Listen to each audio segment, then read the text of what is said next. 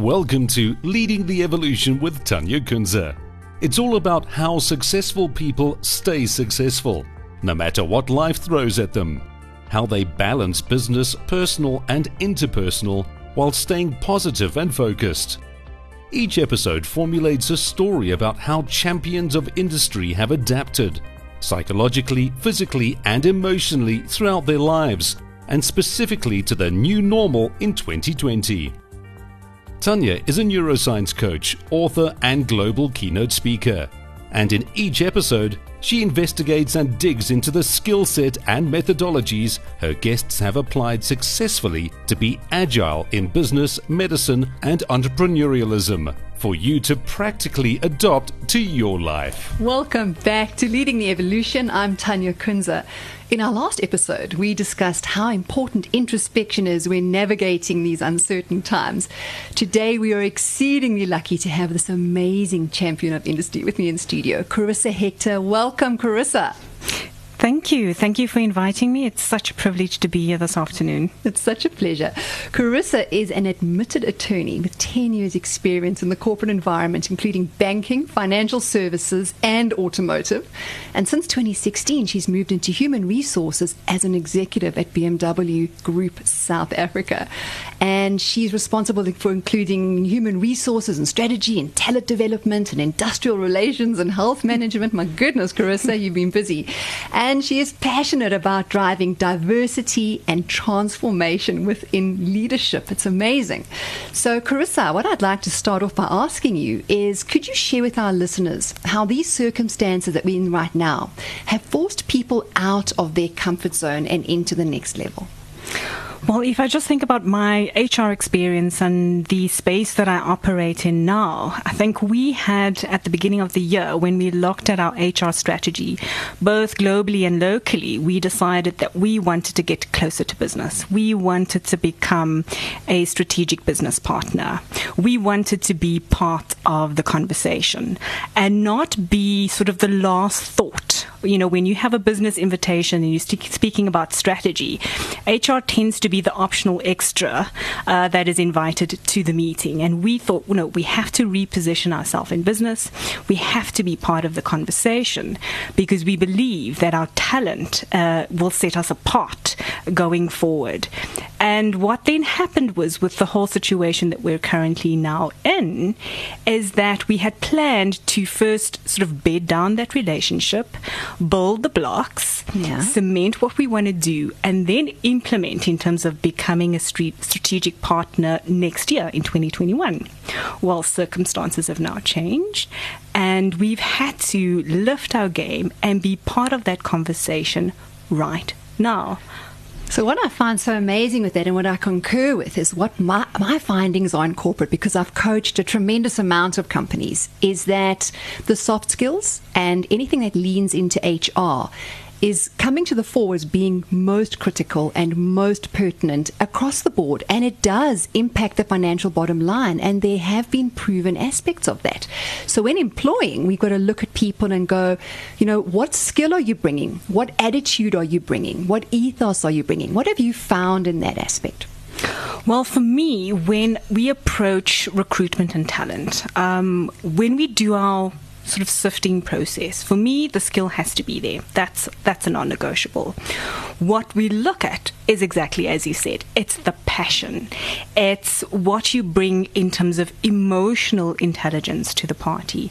It's what you bring in terms of strategic thinking, thinking out of the box, thinking outside of the norms. And that's what we really, really look at because we do believe that our talent is what is going to give us that competitive edge in the future. Absolutely. Isn't talent what differentiates us from AI, from computers? Because you can teach a computer to, to do anything from a skills perspective, but what it lacks is that ability to have the human aspect.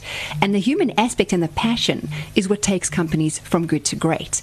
Now, you raised EQ, and I find that the most incredible topic to discuss. Let's just dig a bit deeper into what you find as a professional executive a good EQ to be, what people should strive for.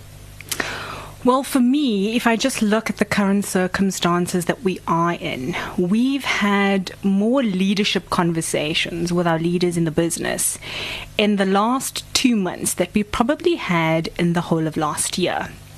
And what we're finding in order to just embed where we're going, what we need to do in these circumstances, it takes our leaders to move from a skills based of telling people what to do, but understanding what drives people, understanding how to communicate to people to be able to deliver a different kind of a performance and output. So for me, EQ is first of all about understanding where I am, what my strengths are, how do I bring that out to play? How do I communicate effectively?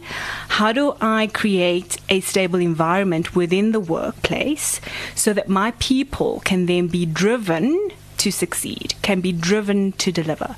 But also, what support do I need to give my people? And it's not just about telling them what to do, because I think people generally know that, you know, how to calculate 100 plus 100 and get 200.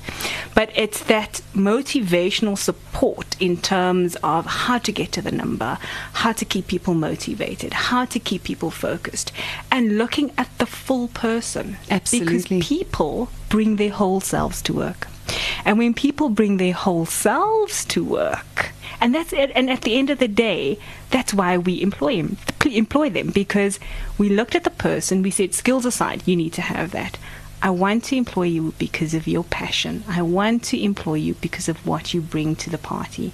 And if we can allow people to bring their full selves to work, and tap into that potential um, and drive that potential, I think we can have a successful business. I agree with you completely. And the thing that I found fascinating, because I do a tremendous amount of profiling of people, but also from a neuroscience perspective, I look at the left and right brain orientation, big picture thinker, I call the architect, and then the people that do the details more, your builder. Mm. And what I found quite fascinating is that you get different types of leaders and managers that lean into both of those. So you'll get the leader that's big picture thinking, and that has the positives and the negatives. So a big picture thinker leader can change direction on a daily basis. They literally have a shower thought, come to work, and they restructure the entire organization in that moment. Mm. And then you've got your builder who gets so caught up in the detail that they can't move forward because it almost becomes debilitating for them.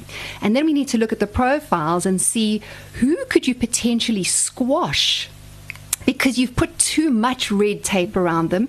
And who needs the red tape in order to actually be functional? So, give me instances with your leadership strategies, if you can, where you've seen somebody that's more textbook and somebody that's less textbook that actually just takes action come through. Um, in terms of moving people from left to right. Correct. Well, if I'll take myself. Yes. So I'm a lawyer. I'm a very details person. Yes. Um, of course, all lawyers know sort of every law book. Well, not every law book, but they look at the detail of case law. They look at regulations. And what I've found in these circumstances now is that the challenges that we're going through pushes you to that right brain because you you faced with a challenge. You have to assess it. You have to define what has been done or needs to be done and then you have to go. You cannot over analyze because exactly that. That over analysis will debilitate you. It will lead you to not take action when people are looking for you to take action any action because taking not taking action is also a decision um, and at this point in time people are really looking to leaders in our organization to do something rather than nothing nothing of course you have to um, look at the risks and you have to weigh your risks but taking action is what people are looking for at this point in time. I couldn't agree with you more. And I think the companies that are taking action are flying. I've heard some really good feedback from companies that I've been coaching online through this process where people have said, you know what, I'm leading and I'm jumping out there and I'm taking it. And it has been more in like the disc, the, the DIS and C. So the dominant influences mm. are really shining in this time, but they are being backed up beautifully by the S and C, the system structure and compliance. And I think for the first time in a long time, what I'm seeing a lot of are the two definitive types working together in tandem because there's no longer an us and them. There's no longer a defined distinction. It's let's get this done. We have to survive. And the enemy is no longer inside the enemy's outside. So that corporate, what have you come across with that? You know, often in every company there's always infighting. It's a normal dynamic. It's like with any family. But have you found a shift to unity within the organization? Absolutely. So if I just look at my local crisis team that uh, that that that I manage, um, I have exactly that. I have your S's and your C's, which is my health manager uh, and my manager of market operations. They get the stuff done. Yeah? And then you have people within that committee who also can think big picture. But you know, what is the, the long term effect against the business? If we make this decision now, how is it going to affect the entire network? How do we need to shift quite quickly to be able to close those gaps?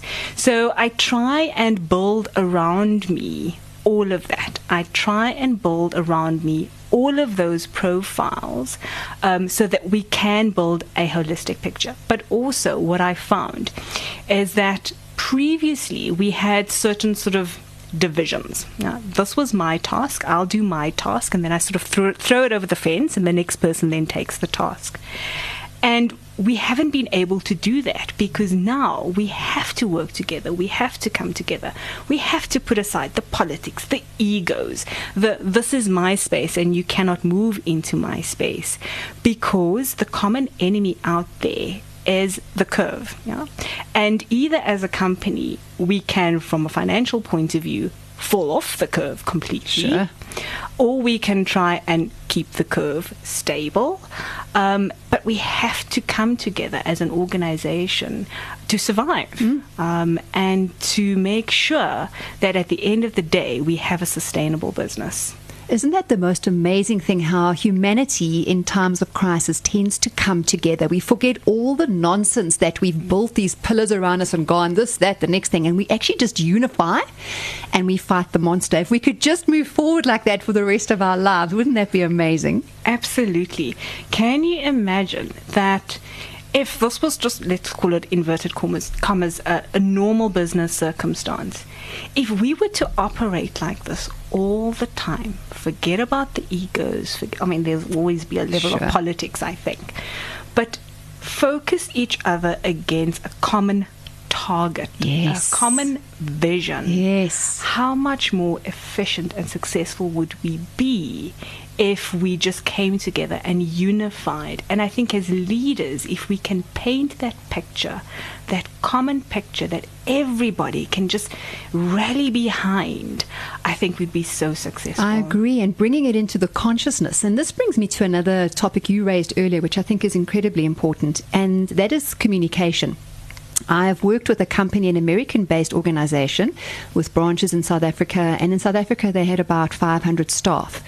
And when I was coaching, I realized that the problem was complete miscommunication. They didn't know how to communicate within the company. And I actually sat down with the leaders around a round table. And we created, with everybody, with different tiers of the organization, we created a bespoke unique communication strategy that was then rolled out to the entire company so that the what we call the, the bush telegraph was quietened and people were actually learning where to communicate how to communicate and they were given a voice. Is that something that you have or, or have ever implemented or would like to implement within bmw it is definitely, and I think just the way that we've communicated now during these challenging times is probably the way that we should communicate on a more sustainable basis. Because we, as I said, we've run more leadership forums in the last two months than we did in the entire of last year. And it's mainly just focused around bringing our leadership together making sure that everybody is in this on the same page in terms of where we are, what needs to be done, how it needs to be done, who needs to make sure that it is embedded in the organization.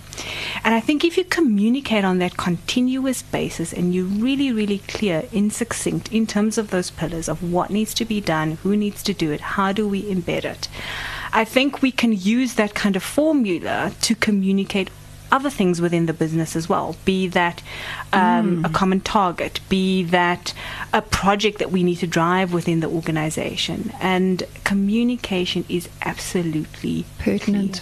Yeah, I think, you know, we're, looking, we're leaning into something so important right now one focus, one target. If, if we have a variety of focuses, having one focus, one vision, one target, and leading the company, and often I think what happens is people will sit in exco meetings or they'll sit in management forums and they'll have a big discussion about where the company's going.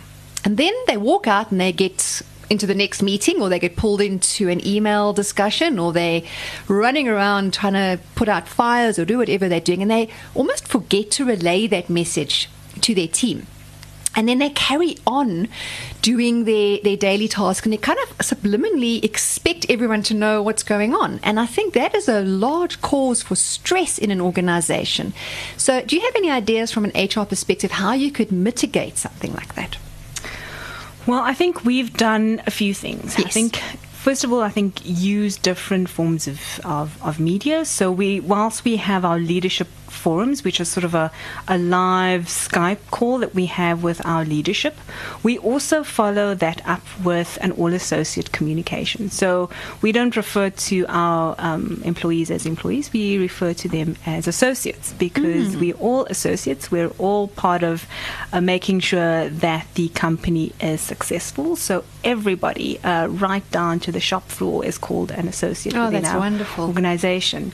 So we do follow that up with direct communication to associates as well. The other thing that we've done quite well within the corporate office space, as well as certain areas uh, within our production, is we've changed the office environment to sort of break down the walls. So basically, mm. our leaders within our organization sit with their people. Oh, that's great. We used to ha- even have we used to have glass offices, but we found that even the glass office Fishbowl. was yes was a barrier because you like the fish on display. So, so we brought all of our managers out of their fishbowl with their people. So, and your people know when you've gone into a management board meeting or went into an executive meeting. So immediately when you come out, they will say, what was the feedback out of the meeting? Oh, what were the key topics? So we've really brought our leaders closer to their people um, by changing the office environment, but making sure that we change our how we communicate to our people as well. Oh, I'm loving it. And these are wonderful tips, listeners, that you can start applying in your organization. So, Carissa, thank you so much for sharing all of this. Something else we chatted about just while we were setting up for the show, which I found really interesting, and that was talent acquisition. And you were referring to how people are starting to shine in this time. Do you want to elaborate on that for me? Yes, so what we found is that because of the whole home office, now people have we've had to manage differently. We've had to drive um, KPIs, so key performance indicators, in a different way. And what we've been, what we found is that during this time, we're starting to see the cream rise yeah, yes. the cream and the real talent in the organization, yes. because they've had to find new ways of feeding back to the leadership, feeding back to their managers. This is what I've done. This is what I'm working on.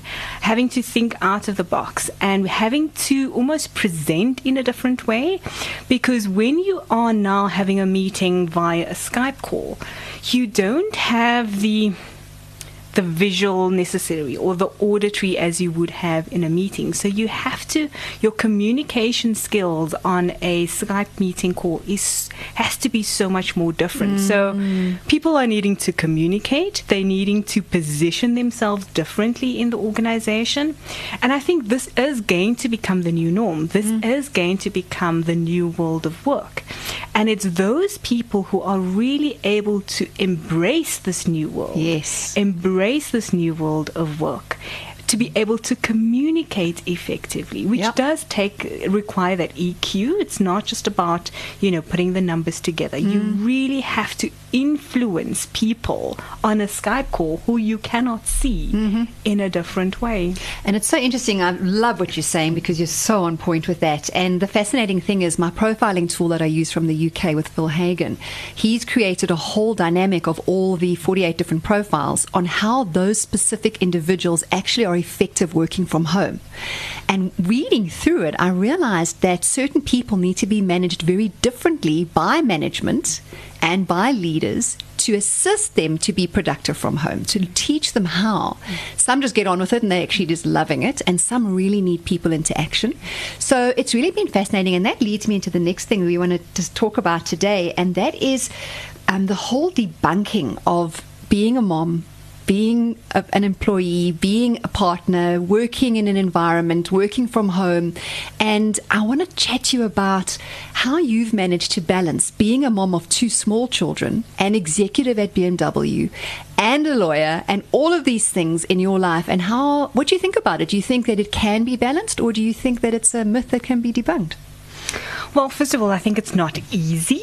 Um, the whole lockdown has forced us out of our comfort zones, have forced us to work from home where we have to focus on topics, focus on work, and at the same time homeschool. Uh, and sometimes I think I'm failing miserably at homeschooling, but it has allowed me the ability to just be there for, for my children during this time.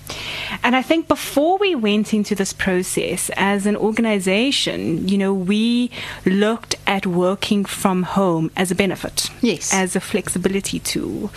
Um, but now we've been forced, from, on the corporate side especially, to to allow people to work from home and to manage differently. And I think this whole prior to that, it was people and I think leaders in our org- eh, organization always wondered: Are they really working? Are they really? They put this presentation together, but it did. Did it take them two hours, and for the rest of the day they were shopping in Sandton? um, and I think what this has really shown is that people can deliver. Yeah. People can deliver working remotely.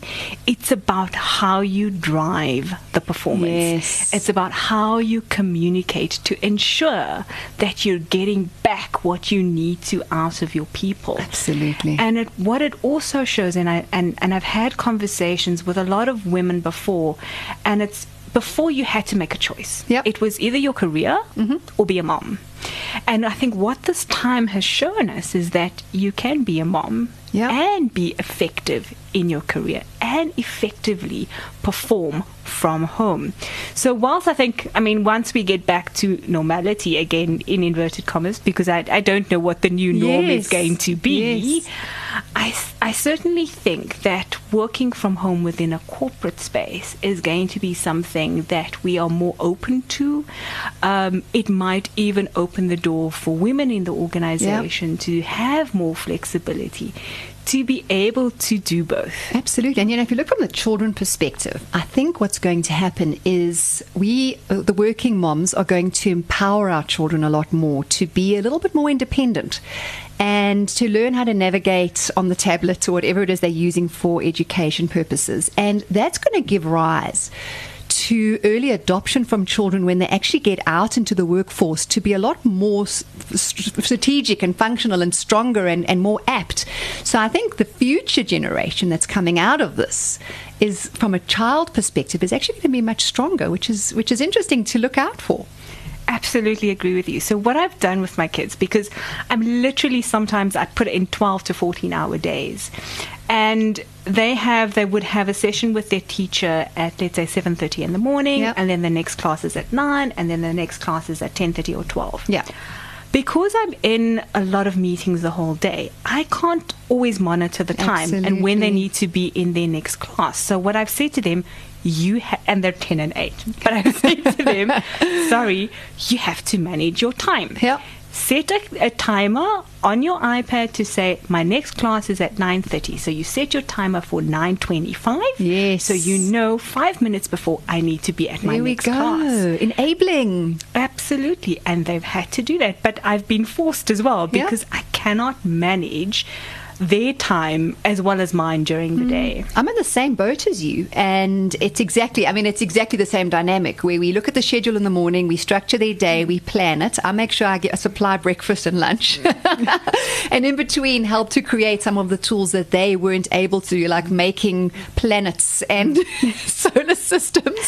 So I'm sort of sitting on a podcast building a solar system on the side, which which is funny. Yes, it is. I've learned about cuboids and Yes, pyramids. I and- know, and and funnels and tubes. Oh my gosh, it's been it's been an education to actually relearn since I was at grade four.